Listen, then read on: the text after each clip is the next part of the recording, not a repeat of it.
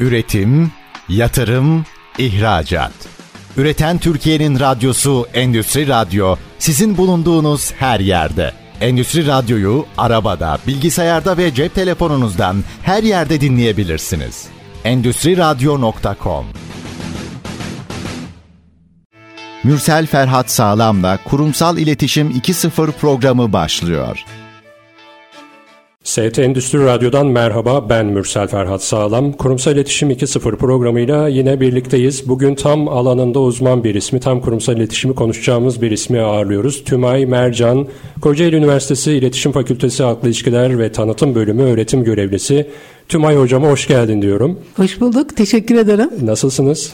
Gayet iyiyim. Çok iyi. Evet enerjinizi ben alıyorum tabii. Sesinizden de belli oluyor. Teşekkürler. Şimdi bugün kurumsal iletişim 2.0'ı aslında 2.0 odağında kurumsal iletişimin e, tarihçesinden başlayalım. Nedirinden başlayalım. Çünkü bir akademisyen ağırladığımız için biraz nedirleri konuşalım.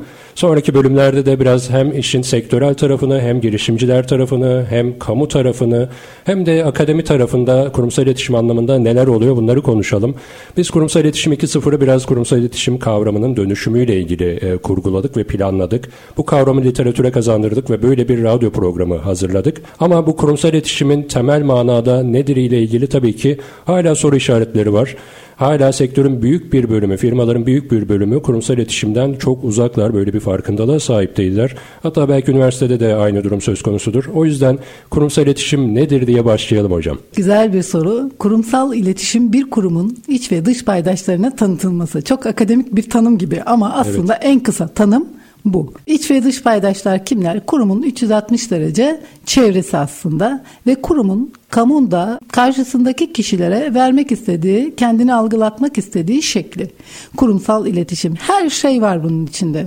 Kurum kendini telefonda nasıl ifade ediyor, çalış sosyal medyada nasıl ifade ediyor, kurumun kültürü nasıl, ürününde bir problem çıktığı zaman bunun iadesi nasıl, sosyal sorumluluk çalışmaları, aklınıza gelebilecek her türlü haklı ilişkiler çalışması buna dahil. Tabii sadece halkla ilişkiler değil yani işin içerisinde Tabii. iletişim, pazarlama, e, medya görünürlüğü gibi durumlar da var. PR da evet. var doğru mu? Marketing PR aslında. Evet aslında marketing branding yani pazarlama ve işte o da marka, işin bir parçası. Markalaşma evet yani kurumsal iletişim aslında çatı bir kavram. E, içerisinde birçok alt disiplini barındırıyor. Fakat üniversite tarafında kurumsal iletişimle ilgili ayrı bir bölüm yok. yok. Ders var. Evet e, bildiğim kadarıyla yok yani bizde de yok ama evet. kurumsal iletişim dersi ile birlikte kurumsal iletişimi kapsayan bütün konular ders olarak var. Ve burada amaç öğrencilere bunların sindirerek verilmesi. Öğrenci bunları 4 yıl boyunca sindirerek alıyor. Çeşitli çalışmalar yapıyor, inceliyor. Sadece özel sektörü incelemiyor, STK'yı inceliyor, devlet kurumlarını inceliyor vesaire. Bunları sindirerek aldığı kadar alabiliyor. Tabii bu arada şunu da söyleyelim öğrencilere. Belki bu sohbetten bir final sorusu çıkabilir kurumsal iletişimle ilgili. Onu da belirtelim Çıkar, yani tabii. ona göre dinlesin herkes. Şimdi kurumsal iletişim tabii e, çatı bir kavram. Altında birçok disiplin var. Halkla ilişkilerin altına konumlanmış akademik e, hiyerarşide öyle anlıyorum, öyle görüyorum. Ben de halkla ilişkiler reklamcılık mezunuyum. Ben de kurumsal iletişimle ilgili dersler aldım tabii ki ama e, bence bazı şeylerin değişmesi gerektiğini ben düşünüyorum aslında. Yani kurumsal iletişime ayrı bir değer atfetmek gerektiğini düşünüyorum. Çünkü Türkiye'den dünya markası çıkar mı çıkmaz mı muhabbeti biliyorsunuz çok uzun yıllardır sürüyor. Hala da devam ediyor. Hatta dün biz Branding Türkiye'de bir rapor yayınladık. Bu raporda e, dünyadaki 500 marka yani en etkili 500 marka listelenmişti. Amerika 500 markanın %98'i Amerikalı markalar. Yanlış hatırlamıyorsam 28'i Alman markası, 18'i ee, İsviçre markası, 15 tane de İtalyan markası var ve birer ikişer de diğer ülkelerden var. Ne yazık ki Türkiye'den bir tane bile marka yok. Yani unicorn çıkarıyoruz. Ee, dünyanın birçok ülkesinde faaliyet gösteren markalarımız var. Ama bu etki derecesini bir türlü sağlayamıyoruz. Bu evet. neden oluyor? Yani burada bir şeyler iletişim eksikliğinden mi kaynaklanıyor? Ki çok büyük bütçeler. Yani Türkiye'nin e, resmi havayolu şirketini biliyorsunuz. Çok e, stratejik marketing çalışmaları yapıyorlar. Ama hala o e, skalaya giremiyoruz. Yani o Amerikalı markalar diyelim, Alman markaları diyelim, otomotiv markaları, teknoloji markaları.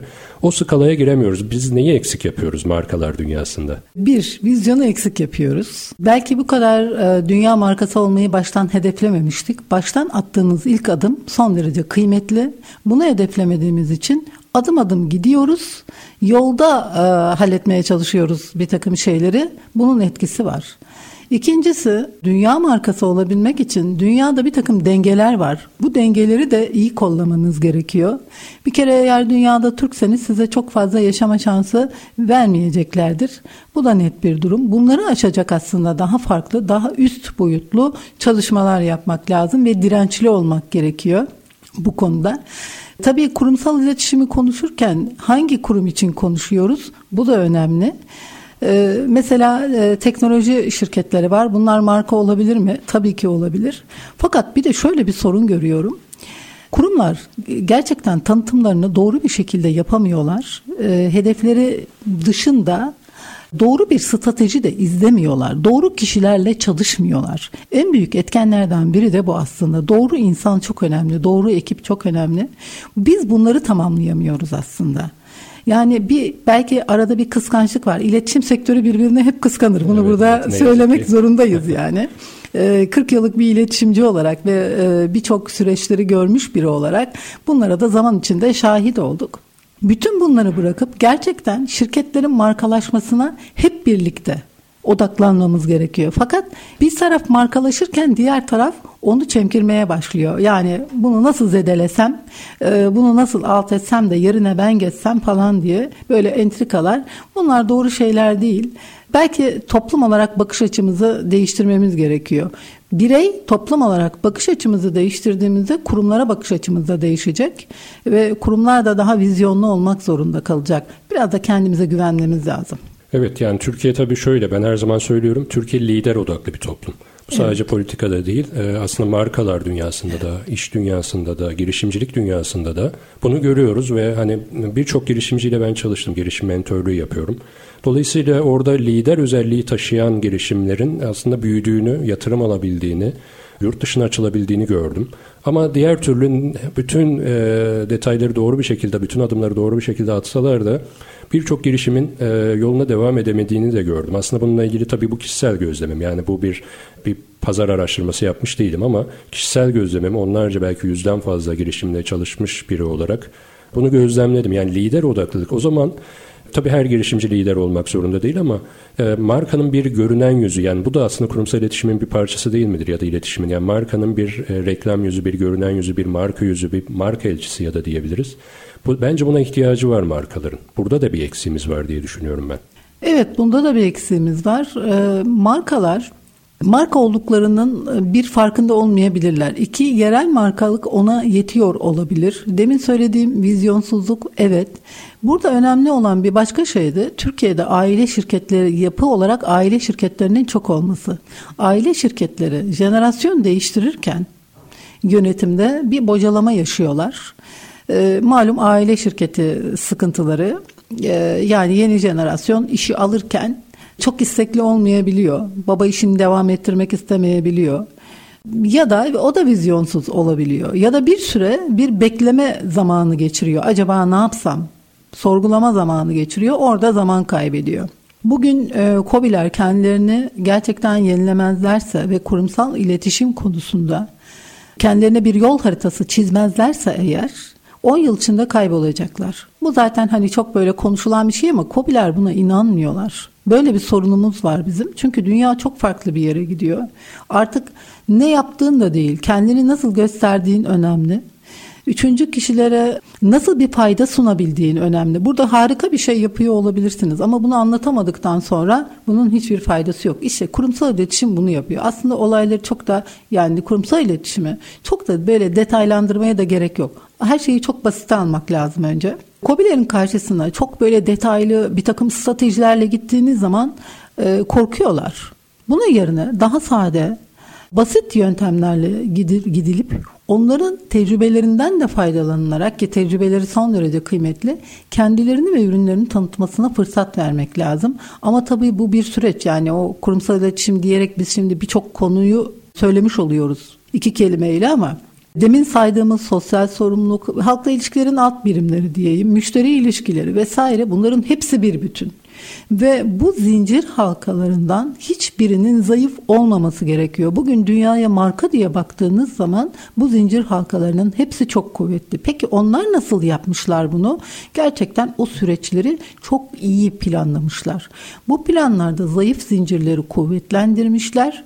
Hatalarını fark etmişler ama iyi yönlerini de kamuoyunun önüne sürmüş koymuşlar. Burada bir başka noktada yönetici. Yöneticinin de bu kurumsal e, iletişim stratejisine uygun davranması gerekiyor. Ama şimdi bizde kobileri biliyorsunuz bunlar patron zihniyetli çok iyi kobiler de var. Patron zihniyetli kobiler küçük kobilerden bahsetmiyorum orta çaplı kobilerden bahsediyorum üstelik. E, bu patron zihniyetinden çıkıp çalışmasına uyum gösteremedikleri için, profesyonellerle çalışamadıkları için, profesyonellere güvenmedikleri her şeyi ben bilirim zihniyetinde oldukları için biz kurumsal iletişimde de bir şey yapamıyoruz. Çünkü kurumsal iletişim öyle bir alan ki herkesin söyleyecek bir sözü var. Tıpkı turizm alanı gibi. Mesela turizmde de herkesin söyleyecek bir sözü vardır. İletişim alanı da öyledir. Herkesin söyleyecek bir sözü vardır. Aslında her sektörde Türkiye'de böyle bir şey var yani. Evet. Bir de şimdi tabii herkes her şeyi biliyor evet, evet. modunda. Herkes her işini Ama öyle yapmış değil. gibi. Her şeyin bir uzmanlığı var. Aslında bu alanda da tıpkı tıp alanındaki gibi herkesin birbirinin uzmanlık alanına saygı göstererek bilgiyi paylaşması, e, doğru tedavi için bir ekip çalışması yapması gerekiyor diye düşünmekteyim. Kesinlikle tabii tıp gibi, hukuk gibi, mühendislik gibi alanlar e, kendine münhasır alanlar olduğu için oraya çok herkes müdahil olamıyor. Ama işte iletişim, halkla ilişkiler, bir de kavramlarla sorunu olan bir coğrafyadayız. Ben bunu her yerde söylüyorum. Bana da bazen evet. kızıyorlar. Bu sadece Türkiye için geçerli değil. Türkiye'nin yakın coğrafyalarında da aynı problem var. Yani kavram üretemediğimiz gibi kavramları doğru anlayıp içselleştiremiyoruz da. Halbuki biz e, bunu da her zaman söylüyorum. Çok iyi bir tarım toplumu olsak da, sanayi toplumu olsak da ya da ne bileyim teknoloji ya da dijital bir toplum olsak da eğer kendi kavramlarımızı üretemiyorsak her zaman bir başkası gibi düşünmeye devam ederiz. Dolayısıyla aslında öyle zannettiğimiz gibi de iyi bir tarım toplumu, sanayi toplumu da olamayız. Yani bizim önceliğimiz aslında burada akademiye tabii çok büyük bir görev düşüyor. Bizim önceliğimiz kavram üretmek, bu kavramları da e, uluslararası literatürde e, benimsetmek. Birinci bence önceliğimiz bu olmalı. Ve ikinci önceliğimizde de akademi ile sektörün çok yakından çalışıyor olması lazım. Ben hem, hem akademideyim hem sektördeyim. Bu yüzden bunun kişisel olarak avantajını yaşıyorum ama şu gözlemi de yapabiliyorum. Yani akademi ile sektör ne yazık ki hala bu kadar e, devlet desteğine rağmen farkında olan birçok insana, birçok uzmana rağmen tam manasıyla gerçekleşmiyor. Bunun sebebi ne olabilir? Yani e, sanayiye, üniversite işbirlikleri yapılıyor gibi görünüyor ama orada da bir eksiklik mutlaka oluyor. Burada tam olarak eksik olan nedir? Kurum kültürünün önemli olduğunu düşünüyorum e, üniversiteler açısından. E, ben sonradan geçtim üniversiteye. 15 yıl özel sektörüm var. E, Marmara Üniversitesi İletişim mezunuyum. Evet. Ve daha sonra yönetim organizasyon bölümünde bir yüksek lisans yaptım. 15 yıl özel sektörde çalıştım. Ve bizim dönemimizde Kimse bize işte şunu yap demezdi. Biz kendimiz bulurduk yapacağımız şeyi. Daha sonra üniversiteye geçtiğim zaman orada bakış açısının daha farklı olduğunu gördüm. Çünkü orada birey olarak bir akademik kariyer alma derdiniz var. Ben öğretim görevlisiyim. Akademik kariyer için e, çeşitli sebeplerden diyelim e, çok zaman harcamadım. Ama hep sahayla e, iç içe oldum. Bunu devam ettirmek istedim. Belki özel sektörde çalışmış olmaktan kaynaklanan bir kültürdü bu. Biraz da yapı meselesi. Herkes sahayla iç içe olmak zorunda değildir. Ama çoğunluk ya da yarı yarıya sahayla iç içe olursa eğer gerçekten verimli işler çıkar. Fakat o kurumların kültürü yani üniversiteler açısından baktığımız zaman kurumun kültürü tamam bir çalışma yap, akademik e, kariyerini tamamla, e, bir e, araştırma yap. Peki bu araştırma sahaya ne veriyor ya da sahada karşılığı var mı bu araştırmanın? İşte bunlara biraz dikkat etmek lazım. Bunun her zaman mümkün aslında üniversiteyle sahanın işbirliği yapması. Bunu yapmıyor değiliz aslında. Yapılıyor. Bütün üniversitelerde var ama daha fazla olursa daha iyi olur tabii ki. Ee, ben kendi açımdan sürekli sahayla işbirliği içindeyim. Eğitimler var, e, görevlendirmelerle çeşitli yazılarım var vesaire paylaşmaya çalışıyoruz. Ee, bilgiyi aktarmaya çalışıyoruz. Ama karşınızdaki kişilerin de ne kadar almak istediği önemli. Çünkü ön yargılar da var. Şimdi saha diyor ki e, böyle bir algı da oluşturuldu Türkiye'de. Ya işte e, üniversite daha geriden gidiyor. Hayır üniversite geriden gitmiyor. Ama siz dinlemiyorsunuz. Sahanın da üniversiteyle işbirliği yapmaya hazır olması lazım. Küçümsememesi lazım. Şimdi özellikle iletişimciler açısından baktığınızda e, işte üniversitelerde bunlar öğretiliyor mu acaba falan böyle imalı bir takım sözler. Bunları e, kendi e, iletişimci grubumuzda da duyuyoruz. E, öğretiliyor tabii ki yani niçin öğretilmesin? E, ama senin işletmende, senin müşterinde başka bir çalışma vardır.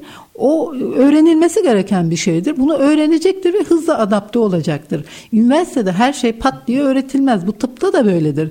Zaman içinde tecrübeyle Tecrübe. bir takım şeyleri fark edersiniz. Ha o zaman e, sen kendi tecrübeni 20 yaşındaki bir gençten istemeyeceksin. Yani ön yargısız bakmak, yapıcı olmak gerekiyor. Ne yapmak istediğinize bağlı. Eğer yıkmak istiyorsanız yıkarsınız, yapmak istiyorsanız yaparsınız.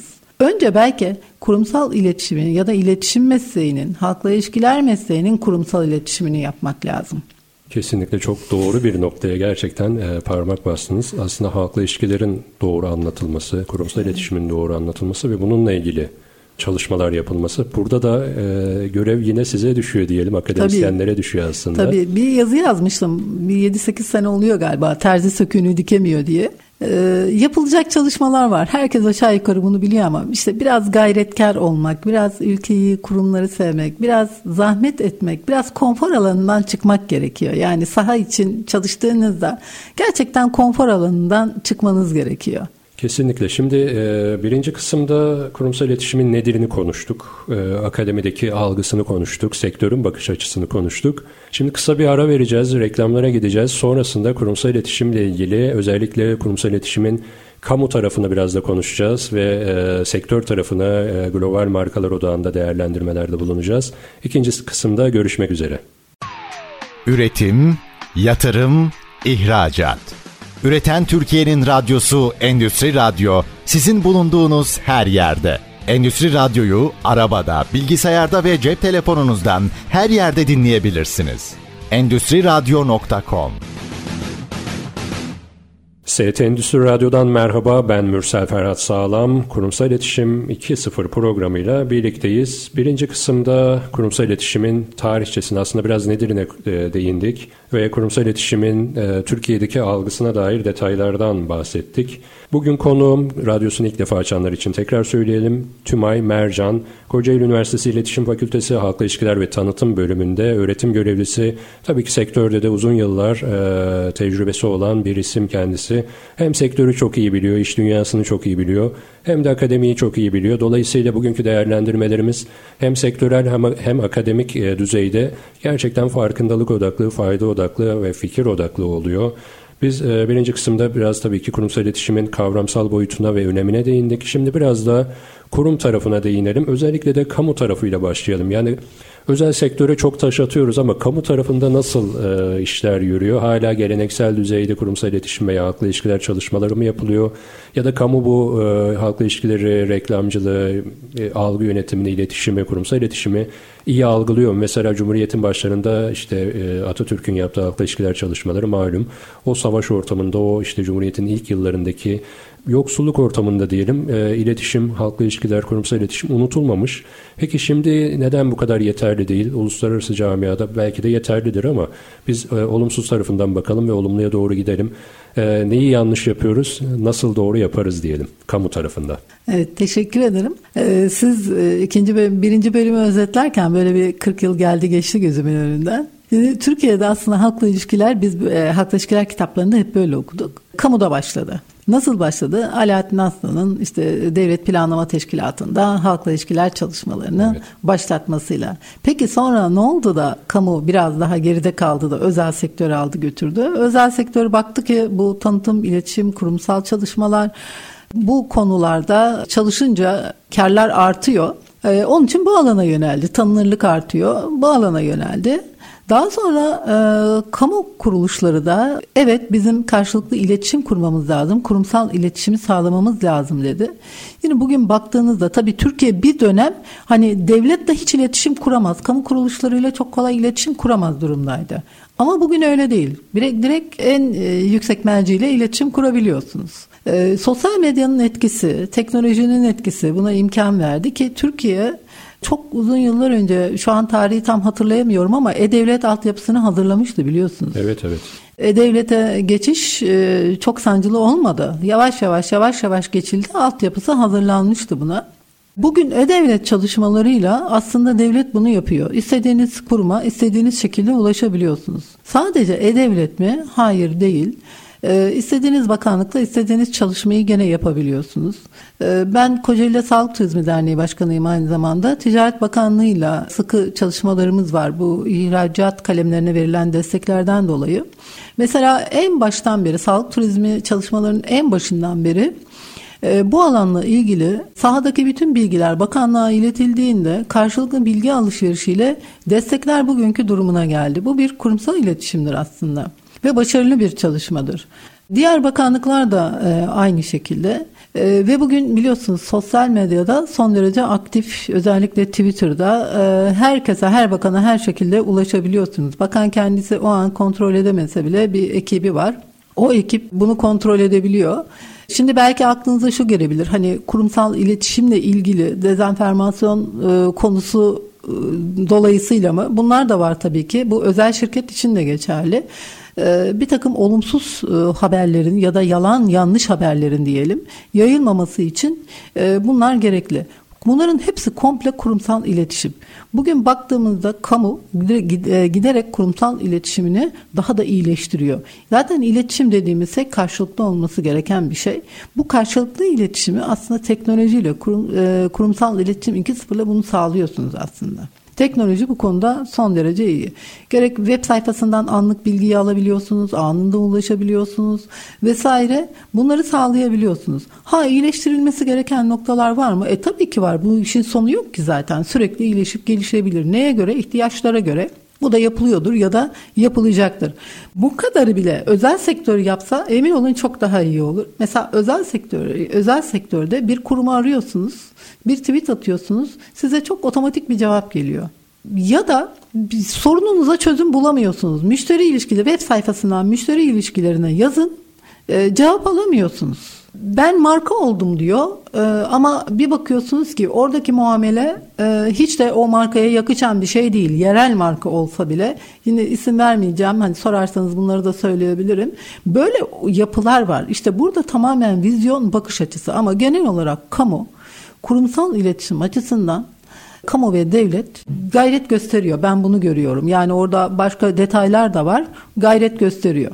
Evet yani e, evet firmalar açısından söylediğinize katılıyorum. Eğer e, Twitter'da şimdi bazı markalar şunu yapıyor. E, tabii ki birçok markanın dijital iletişimini, sosyal medya iletişimini ve pazarlamasını yönetmiş biriyim.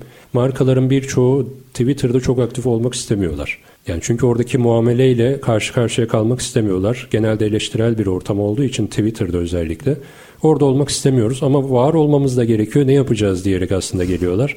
Orada bir kriz yönetimi planları. Ben her markaya şunu diyorum. Bir kurumsal dosyanız vardır. Yani kurumsal yol haritanız vardır. Daha doğrusu kurumsal anayasanız vardır. Her markanın olması gerekir. Yani bu sadece logo, logo dosyası hazırlamakla ya da işte bir kurumsal kimlik dosyası hazırlamakta e, sınırlı değil.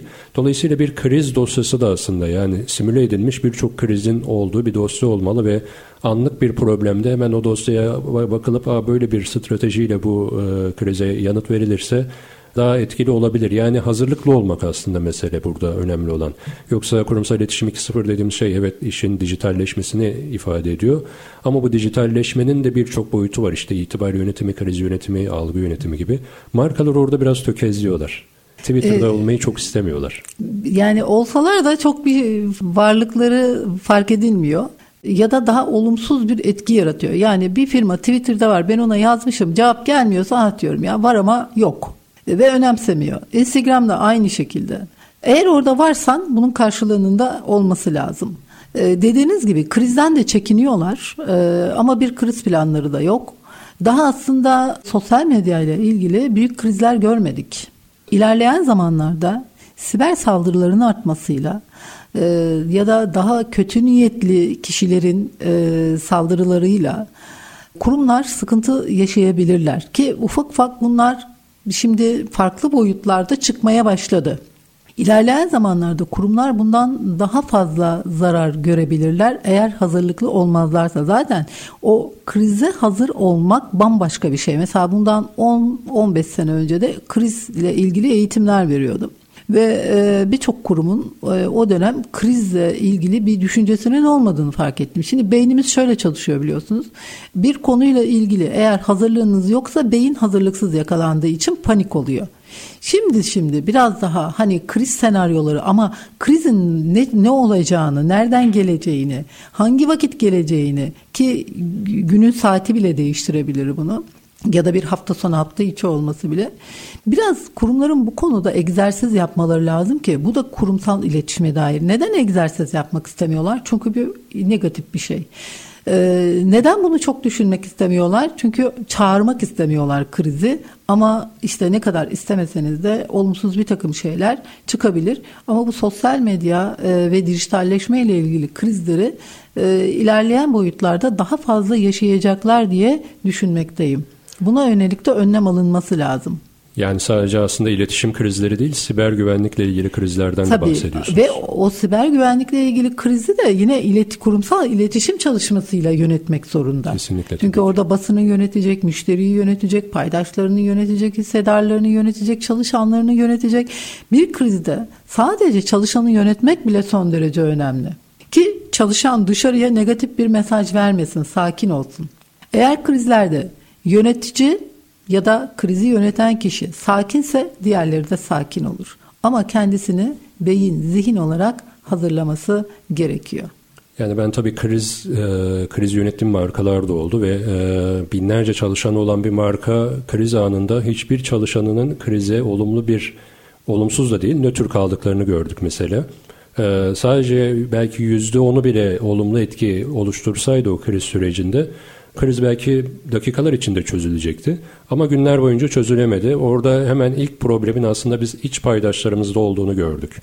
Yani marka evet marka kurumsal eğitimler yapıyor var böyle eğitimler ama kriz eğitimleri de vermişler. E, ama nedense e, payda iç paydaşlarıyla departmanları arasındaki iletişimde sorun yaşadıklarını gördük ve krizin uzadığını gördük. Kriz de gece yarısı başlamıştı. Ertesi güne sarktı, sonraki gün devam etti. E, mutlaka markaya maddi e, zararları da olmuştur krizin. O tarafta ben yoktum. Fakat ama e, manevi anlamda zararını tabii ki ölçebildik. Ve burada iç paydaş olan, en büyük iç paydaş olan çalışanlar. Özellikle binlerce çalışanınız varsa bir krizi yönetmek aslında çok daha kolay olmalı. Fakat Türkiye'de böyle bir durum söz konusu olmadı. Ben bunu kişisel tecrübemde yaşadım. Yani bir firmada e, danışmanlık yaparken yaşadım. Ve şaşırmıştım da. Yani bir markanın çalışanısınız. Markanızı tabiri caizse tekme tokat dövüyorlar e, dijital mecrada ama siz hiç sesinizi çıkarmıyorsunuz. Belki sadece izliyorsunuz. Ve markanın yönetim katı bunun, bunun farkında bile değil neden çalışanlar dahil edilmedi değil dediğimizde farkında bile değillerdi bunun e, farkındalığı yoktu. Dolayısıyla farkındalık olmayınca çözüme yönelik bir şey de yapılmıyor. Yani kriz yönetmek gerçekten zor, e, insanı telaşlandıran bir süreç. Özellikle sosyal medyadaki o linç kültürü yani ne yaparsanız yapın linç ediliyorsunuz. Özellikle gece yarısı başlayan linçler ve krizler çok daha zor yönetiliyor. Çünkü herkes bir şekilde uyuyor ya da işte masa başında değil tabii ki doğal olarak. Kriz sabaha kadar devam ediyor. Sabah ilk manşetlerde o marka görülüyor. Yani kriz sadece işte iletişimi doğru yönetmek değil bu sefer işte medya harcaması yapmak gerektiriyor.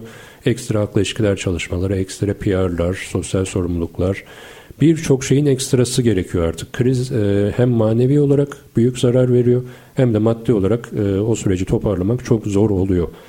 Kamu tarafında kurumsal iletişim detaylarına değindik. E, biraz da İlk bölümde de akademi odağında değinmiştik. Ben oraya tekrar döneceğim tabii ki ama bize girişimciler de çok takip ediyor.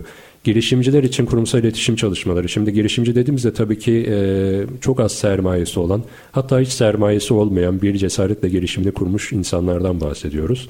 Ama orada da şöyle bir e, tırnak içinde ne yazık ki diyelim. Girişimlerin büyük bölümü 6 ay içerisinde e, iflas ediyorlar. Hele ki böyle e, işte bir yıla yakın bir süreç içerisinde %80'inden fazlası %90 yani 100 girişimin 85-90 tanesi bir yılda batıyor. Bu sadece o girişimcinin hayallerinin ekonomik olarak işte parasının boşa gitmesi değil ya da ekibin e, mağdur olması değil.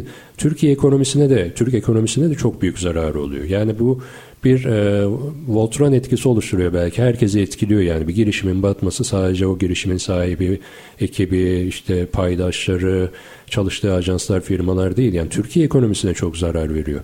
Bu konuda ne yapmaları lazım? Dediğim gibi yani girişimler çok az bütçeyle yollarına devam etmesi gereken firmalar. Dolayısıyla hani kurumsal iletişim veya departmanlaşma onlar için bir yük olarak geliyor. Bunu ne kadar anlatsak da yani bu yük değil size uzun vadede e, yarar sağlayacak maddi manevi desek de girişimcileri burada ikna edemiyoruz. Ve bir yıl sonra da battıklarını görüyoruz. Siz haklıymışsınız diyorlar ama iş işten de geçmiş, geçmiş oluyor. oluyor. E, girişimcilerin yola çıkarken bir kurumsal iletişimciyle çalışmaları lazım. Benim söylediğim bir şey var. Her sektöre kurumsal iletişimci, her sektöre bir iletişimci gerekir diyorum. Bazen öğrenciler, Aa işte hocam mezun olacağız, nerede iş bulacağız? Kendinize e, ihtiyaç olduğunu hissettireceksiniz diyorum. Mühendislik fakültesine derse giriyorum. Girişimcilik ve kobiler dersi veriyorum oraya. Diyorum ki bize muhakkak ihtiyacınız var. Bir iletişimciyle çalışmak zorundasınız. Siz teknik olarak işi yaparsınız. Ama biz onu anlatmak durumundayız. Onu ben e, bu bardağın nasıl yapıldığını bilmek zorunda değilim. Ama onu öyle bir anlatırım ki zaten ben onu kullanacak olan kişiyi anlatacağım. Onu teknik olarak nasıl yapılacağını çok da bilmem gerekmiyor. Ne işe yarayacağını anlatacağım. Siz kalkıyorsunuz bunun bütün teknik detaylarını ve malzemesini anlatıyorsunuz. Hiç gerek yok. Girişimcilerin muhakkak bir kurumsal çünkü kurumsal iletişim şimdi şöyle bir sorun var aslında sektörde. Çok basit olarak algılanıyor. Halbuki bu bir yönetim fonksiyonudur. Biz yıllarca mesela halkla ilişkiler çalışmaları ki mesleğe ilk başladığımızda bu çalışmalar halkla ilişkilerdi. Daha sonra kurumsal iletişim adına dönüştü. Halkla ilişkiler ve PR çalışmalarıydı. Şimdi bu çalışmalarda e, ne yapıyorsunuz? Önce kurumu bir anlatmanız, tanıtmanız lazım ve girişimcinin de muhakkak bir PR'cıyla, bir iletişimciyle e, kurumsal iletişimini çalışması lazım. Neden? Bu bardağı üretiyorum. Burada yönetsel bir danışmanlık almam lazım. Orada departman açmasın ama bir danışmanlık alsın muhakkak en başta. Bu bardağa kimin ihtiyacı var? Bunları kimlere satabiliriz? Hemen burada marketing PR devreye giriyor. Bu bardağı nasıl daha şık gösterebiliriz? Ee, nasıl ihtiyaç olarak hissettirebiliriz? Çünkü bizler kelimeleri seçiyoruz. Bizler o bardağın niçin ihtiyaç olduğunu, 10 tane bardak var ama bu bardağı niçin alması gerektiğini doğru kelimelerle, doğru zamanda, doğru yerde, doğru mesajla verebilecek olan kişileriz. Bu da bizim uzmanlık alanımız. Muhakkak her girişimcinin bir kurumsal iletişim çalışması için e, iletişimcilerle çalışıyor olması lazım. Hangi meslekte olursa olsun. Yani bu e, savunma sanayide e, olsa fark etmez. Bardak da üretse fark etmez. E, işte bir tekstil alanında olsa fark etmez. Çünkü çok güzel işler var. Benim de mesela çeşitli tanıdıklarım var. Harika işler yapıyorlar. Hatta ürünlerinin %98'ini ihraç ediyorlar yurt içinde niye çok fazla tanınmıyorsun? Ya gerek yok benim yurt içinde tanınmama. Ya sen tanın bak Türkiye'nin bir gururusun. Bak çok güzel bir iş yapıyorsun. iyi üretim yapıyorsun. Aa, sonra ne oldu? Bir Covid oldu. Ürünler ihraç edilmedi yurt içinde ama kimse tanımıyor ki. O ürünün özelliğini bilmiyor ki. Ve kendini tanıtma çabası içine girdi. Ürünler elinde kaldı. Bekledi artık açılsın sistem ve Covid hafiflesin ondan sonra ürünlerini ihraç etsin. Ama onların stok maliyeti bile son derece önemliydi. Yani tanıtım her anlamda doğru zamanda doğru dozajda doz çok önemli abartmamak gerekiyor. İnsanların gözüne sokmamak gerekiyor. Muhakkak bir e, kurumsal iletişimciyle e, çalışılıp tanıtıma önem verilmesi lazım. Ama bu herkesin böyle çok kolay girdiği, girebileceğini zannettiği, çok basit gördüğü bir alan olduğu için herkes ben bilirim diyor. Özellikle patron yöneticiler her şeyi çok iyi biliyorlar. Bilmiyorsunuz. Her şeyi çok iyi bilmiyorsunuz. Sen işini, ticareti, e, sektörü çok iyi bilebilirsin. Ama bak bu başka bir alan. Dünya değişiyor. Bak burada bir dijital var, bunun yönetimi var, burada kelimelerle oynamak var, zaman var, değişen bir nesil var falan falan. Bilmiyorsunuz her şeyi. Artık profesyonellerle çalışmaları gerekiyor yani. Kesinlikle ben de öyle düşünüyorum ve e, bundan 4-5 sene önce çok büyük Türkiye'nin gururu diyebileceğimiz bir holdingde holdinge bağlı bir e, iştirakin e, bir alt markanın kurumsal iletişim müdürünün bir rehber öğretmen olduğunu görmüştüm ve hani sektörde bir geçmişi tecrübesi olmadan oraya bir şekilde getirilmiş, oturtulmuş. Ve çok bariz hatalarla yüz binlerce lira firmayı, markayı zarara uğratmasına rağmen o kişi orada devam ediyordu ve ekip de işte diğer ajanslar, çalışanlar veya danışmanlar da onu toparlamaya çalışıyordu. Böyle bir süreç, böyle bir gerçek de var. Yani işi hakkıyla yapan insanın aslında orada oturması yani hatır gönül veya işte torpil vesaire gibi şeylerde değil. Gerçekten işi akademik olarak bilen, sektörde biraz tecrübesi olan, işte üretebilen, e, kreatif tarafı olan insanların biraz iletişim tarafında e, yer verilmesi lazım ki her yıl binlerce öğrenci mezun oluyor. Birçok üniversitede, Türkiye'de 200'den fazla üniversite var. Dolayısıyla birçoğunda da iletişim fakültesi var. Bir sürü öğrenci mezun oluyor. Bu öğrencilerin yetiştirilmesi lazım. Yetiştirilmesi için de uzman insanlarla çalışıyor olmaları lazım. Yani bir rehber öğretmen, rehber öğretmenlikte iyi olabilir ama kurumsal iletişimde tecrübesi yoksa iyi değildir ve yüz binlerce lira, milyonlarca lira sizi zarara uğratabilir. Markalar bunu veya işte söz sahibi olanlar, yöneticiler, patronlar hatır gönülle bir departmanın başına birini getiriyorlar. Bu da burada çalışsın diyorlar ama iş öyle olmuyor. Kesinlikle olmuyor. Ee, her için bir uzmanı var. Ben buna e, birkaç kategoriye koyuyorum bunu. Bir işi hiç bilmeyenler, hatır gönüllü orada olanlar, işte akrabasıdır, şudur budur, boşta kalmasın da ya bizim halkla ilişkiler içinde bir şey iletişime, bir sosyal medyaya bakıversene falan. Evet, evet. İkincisi e, kısa etek sivri topuk dekolteler. Bunlar da sektörü bozuyor. Görüntüyle işi yürütmeye çalışıyorlar ama içi boş ve firmaları zarara uğratıyorlar. Ama ne olursa olsun en büyük sorumluluk yöneticinin. Yöneticinin vizyonu varsa ya kardeşim bu iş nasıl yapılır diye gerçekten bir sorması lazım. Geçenlerde e, sosyal medyada tanıdığım bir kurumun yöneticisi dedi ki ben bu sene takvimimi kendi e, çektiğim fotoğraflardan oluşturdum. İşte kurumlarımızdan alabilirsiniz. Ertesi gün gittim takvimi aldım. Çok güzel fotoğraflar çekiyor. Tamam. Takvime bir bakıyorum sadece fotoğraf var. Fotoğrafta altında küçücük kimin çektiği yazmış. Tarih, şu bu hiçbir şey yok. Ama sosyal medyada bir açıklama yazmış. Açtım telefonu. Dedim ki ya sosyal medyada yazdığınız açıklamayı biraz daha hani bir evrip çevirip bunu takvime koysaydınız, biraz daha anlamlı olsaydı, hikayesi olsaydı, bak işte bu kurumsal iletişim çok da güzel bir şey yapmışsınız. Bunu devam ettirin. Bak bir sorumluluk da çevreye karşı da sorumluluk falan. Ya acelimiz, acemiliğimize geldi. Ya kardeşim senin kaç tane kurumun var? Artık bunda acemilik yapma şansı hakkın yok senin. Yani bu evet. para pul meselesi de değil. Bu tamamen vizyon meselesi. Bakın para pul meselesi değil bu. Onun için kurum yöneticilerinin biraz daha vizyonlarının açık, bu kurumsal iletişim işini de biraz daha ciddiye alıyor olması lazım. Ben bütün sorumluluğu onlara veriyorum. Kesinlikle Bugün. bence de e, bugün taşı yöneticilere atalım biraz. Şimdi ikinci kısmı bitirdik. E, bu, bu kısımda biraz kamu tarafına değindik. Girişimcilerin e, kurumsal iletişim anlayışlarına değindik. Kısa bir reklam aramız olacak. Sonra üçüncü kısımda sohbetimize devam edeceğiz. Üretim, yatırım, ihracat. Üreten Türkiye'nin radyosu Endüstri Radyo sizin bulunduğunuz her yerde. Endüstri Radyo'yu arabada, bilgisayarda ve cep telefonunuzdan her yerde dinleyebilirsiniz. Endüstri Radyo.com ST Endüstri Radyo'dan merhaba tekrar 3. kısımdayız. Bugün Tümay Mercan bizimle birlikte kurumsal iletişim programında Kocaeli Üniversitesi İletişim Fakültesi Halkla İlişkiler ve Tanıtım bölümünde öğretim görevlisi sektörde uzun yıllar tecrübesi var. Birçok markayla e, çalışmış bir isim, birçok yöneticiyle, birçok patronla çalışmış ve iletişimi olan bir isim ve farklı e, alanlarda dersleri de var kurumsal iletişim odağında. Dolayısıyla meselenin hem akademik boyutunu konuşuyoruz hem sektörel tarafını konuşuyoruz. Biraz da eleştiriyoruz. En son yöneticileri eleştiriyorduk. Oradan devam edelim e, Tümay Hocam. Yöneticilere e, nasıl öneriler sunabiliriz? Yani bu sonrasında da sürdürülebilirlik konusuna gelelim. Hem kavramsal olarak hem sektörel manada. Yöneticiler neyi yanlış yapıyor veya neyi doğru yapamıyor diyelim daha böyle e, kibarlaştırarak sormuş evet, olalım. E, bir kere özel sektör ve yöneticiler çok kıymetli. Neden? Ülkenin ve ekonominin devamlılığı açısından yani ekonomi, gelirler, kaynakların e, ve mesela birçok ülke e, şunu da söyleyebiliyor. Siz e, sizin ülkenizde e, özel sektör çok iyi. Bunu nasıl sağlıyorsunuz? Gerçekten bizim ülkemizde özel sektör iyi. Girişimcilik iyi. Yani bunlar belli bir dönem içinde e, ihtiyaç varmış, kurmuşlar. Fakat şans yaver gitmiş, belli bir noktaya kadar gelmişler, iyi güzel ama o noktadan sonra artık başka şeyler gerekiyor. Ne gerekiyor? Kurumların sürdürülebilirliğini düşünmek. Bu zamana kadar kurumlarını devam ettirdiler. Devamlılık ne? Düz bir çizgide devam etmesi.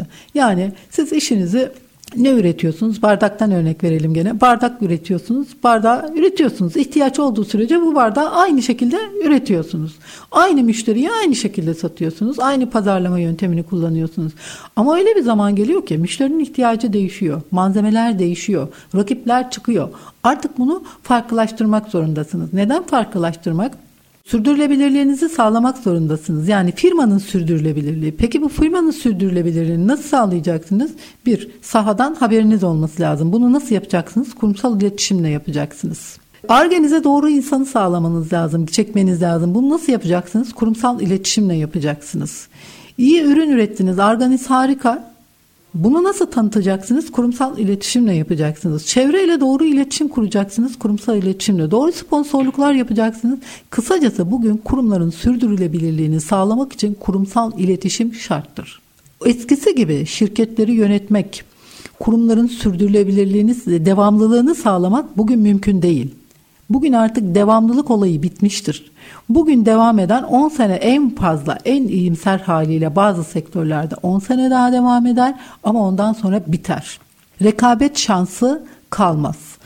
Devam edebilmesi için işte o farklılıkla birlikte kendini tanıtıyor olması lazım. Şimdi en basitinden firmasınız. Kredi alacaksınız. Eğer siz tanınan bir firma değilseniz banka çekimser kalıyor ya da faizi yüksek tutuyor. Finansal açıdan bile kurumsal iletişim son derece önemli bir şey. E ben çok tanınan bir insanım, benim tanınırlığım yeter, şudur budur. Bunlar bitti artık. Bunlar bitti. Yani o e, göz boyamaysa çok göz boyama demeyeceğim. Hani e, işin etik kısmına baktığımızda olmayanı göstermek doğru bir şey değil. Ama olanı doğru bir şekilde gösterebilmek, ürettiğinizi doğru bir şekilde gösterebilmek, gücünüzü, enerjinizi doğru bir şekilde gösterebilmek gerekiyor. Çünkü bugün tüketici kanmıyor.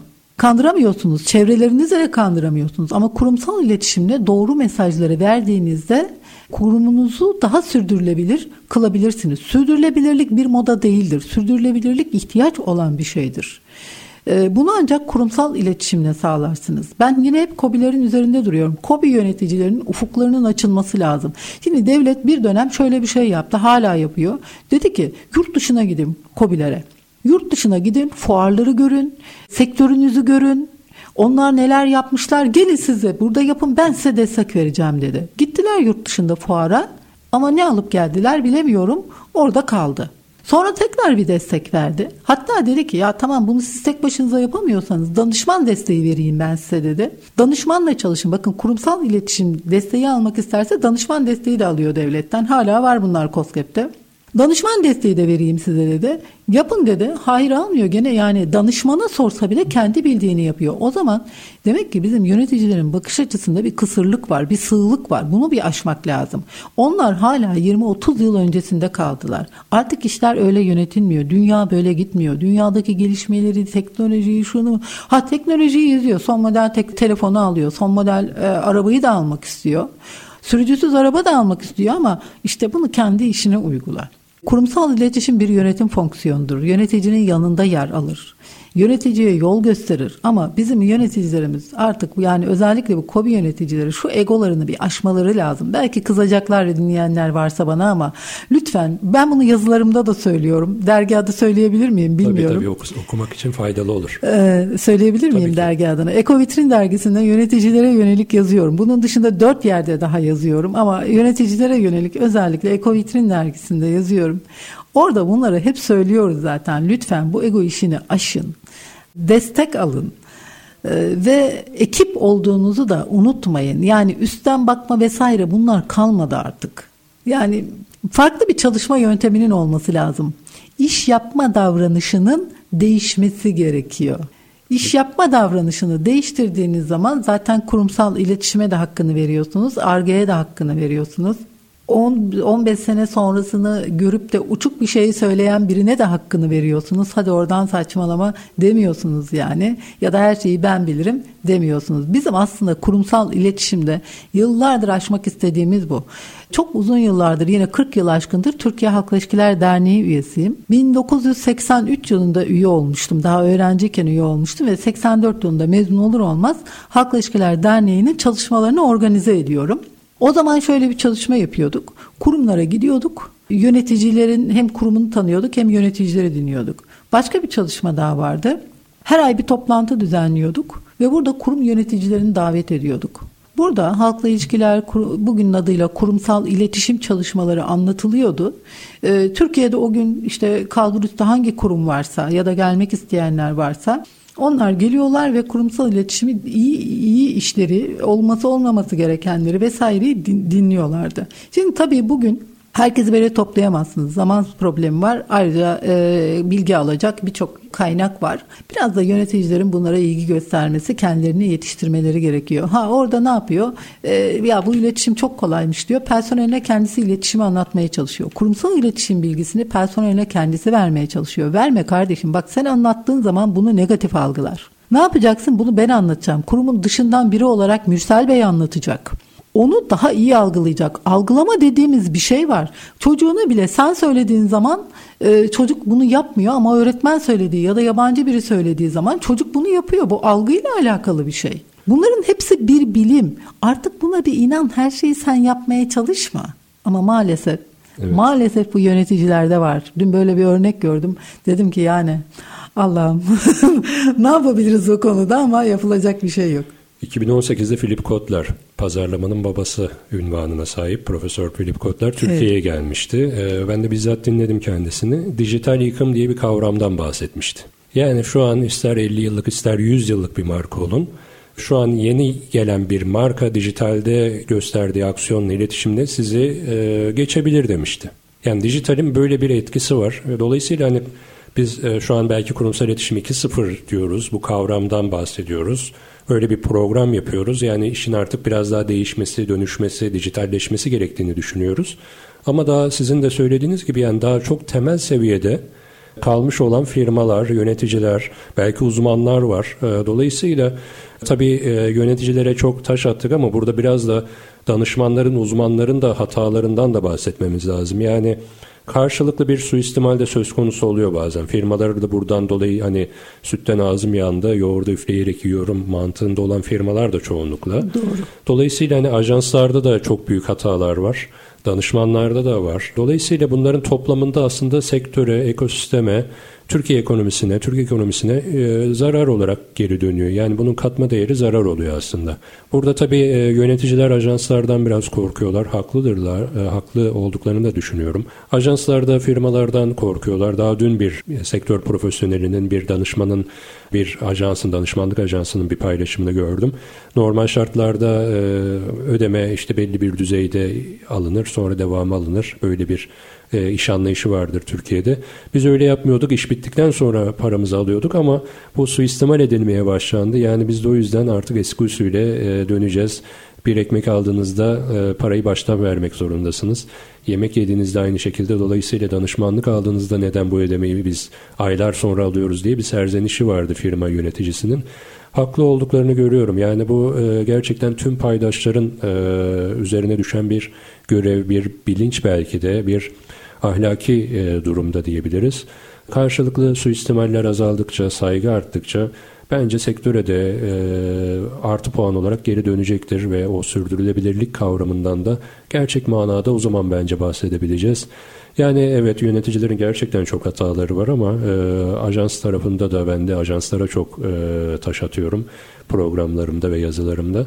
Birçok ajansla çalıştım. Yurt, özellikle pandemi döneminde işte New York'taki bir ajanstan tutun da Bulgaristan'da, Dubai'de, Rusya'da birçok ajansla danışman düzeyinde çalışma fırsatım oldu uluslararası ajansla ve şunu gördüm problem sadece Türkiye'deki ajanslardaymış. Yani bu e, sadece işte Avrupa'da e, medeni ülkelerde diyebileceğimiz ülkelerde değil işte Kanada'da Amerika'da değil. E, Bulgaristan'daki bir ajans da çok işine saygılı, çok işin hakkını vererek yapan bir firma. Dubai'deki de, Rusya'daki de, ne bileyim İsveç'teki de aynı şekilde. Hepsini deneyimledim o yüzden biliyorum. Dolayısıyla dedim dedim ki demek ki Türkiye'deki ajans sektöründe bir yeniden yapılanma şartmış dedim yani. E, konu insana geliyor. İnsan malzemesi e, bozuluyor. İnsan işte toplumsal değerlerin bozulması. İş hayatının e, etik kurallara çok uymaması, iş hayatında ahlak dönüyor dolaşıyor buraya geliyor. Evet, evet. Her şey bireyde bitiyor. Eğer birey sadece kendisi odaklı olarak çalışıyor ve yaşıyor, o şekilde bakıyorsa etik metik kalmıyor. Ama toplum odaklı bakıyorsa, ülke odaklı bakıyorsa, yani ben şimdi burada bir hata yaptım, bu hata kuruma etki eder kurumun kaybı olur. Dolayısıyla ülkenin kaybı olur diye düşündüğünde bu hatayı yapamaz insan. Yani her bir kişinin davranışının çarpan etkileri var. Ama ne oldu? Biz toplumsal olarak çarpan etkilerini düşünmeden sadece ben önemliyim ki burada işte o kişisel gelişimin de e, kişisel gelişim gurularının da sen önemlisin senden başka hiçbir şey önemli değil mottoları da e, etkili oldu. Ne oldu? Herkes kendisini çok önemli görmeye bak, kurumunu çok önemli görmeye başladı. Ajanslar açısından söylüyorum evet. ve e, yıkıcı bir rekabet. O yıkıcı rekabette iş ahlakı vesaire işte her şey karşılıklı e, zedelenince böyle oluyor. E, yani bugün TÜİD'in bile sayfasına baktığınız zaman kaç tane etik anlaşma var.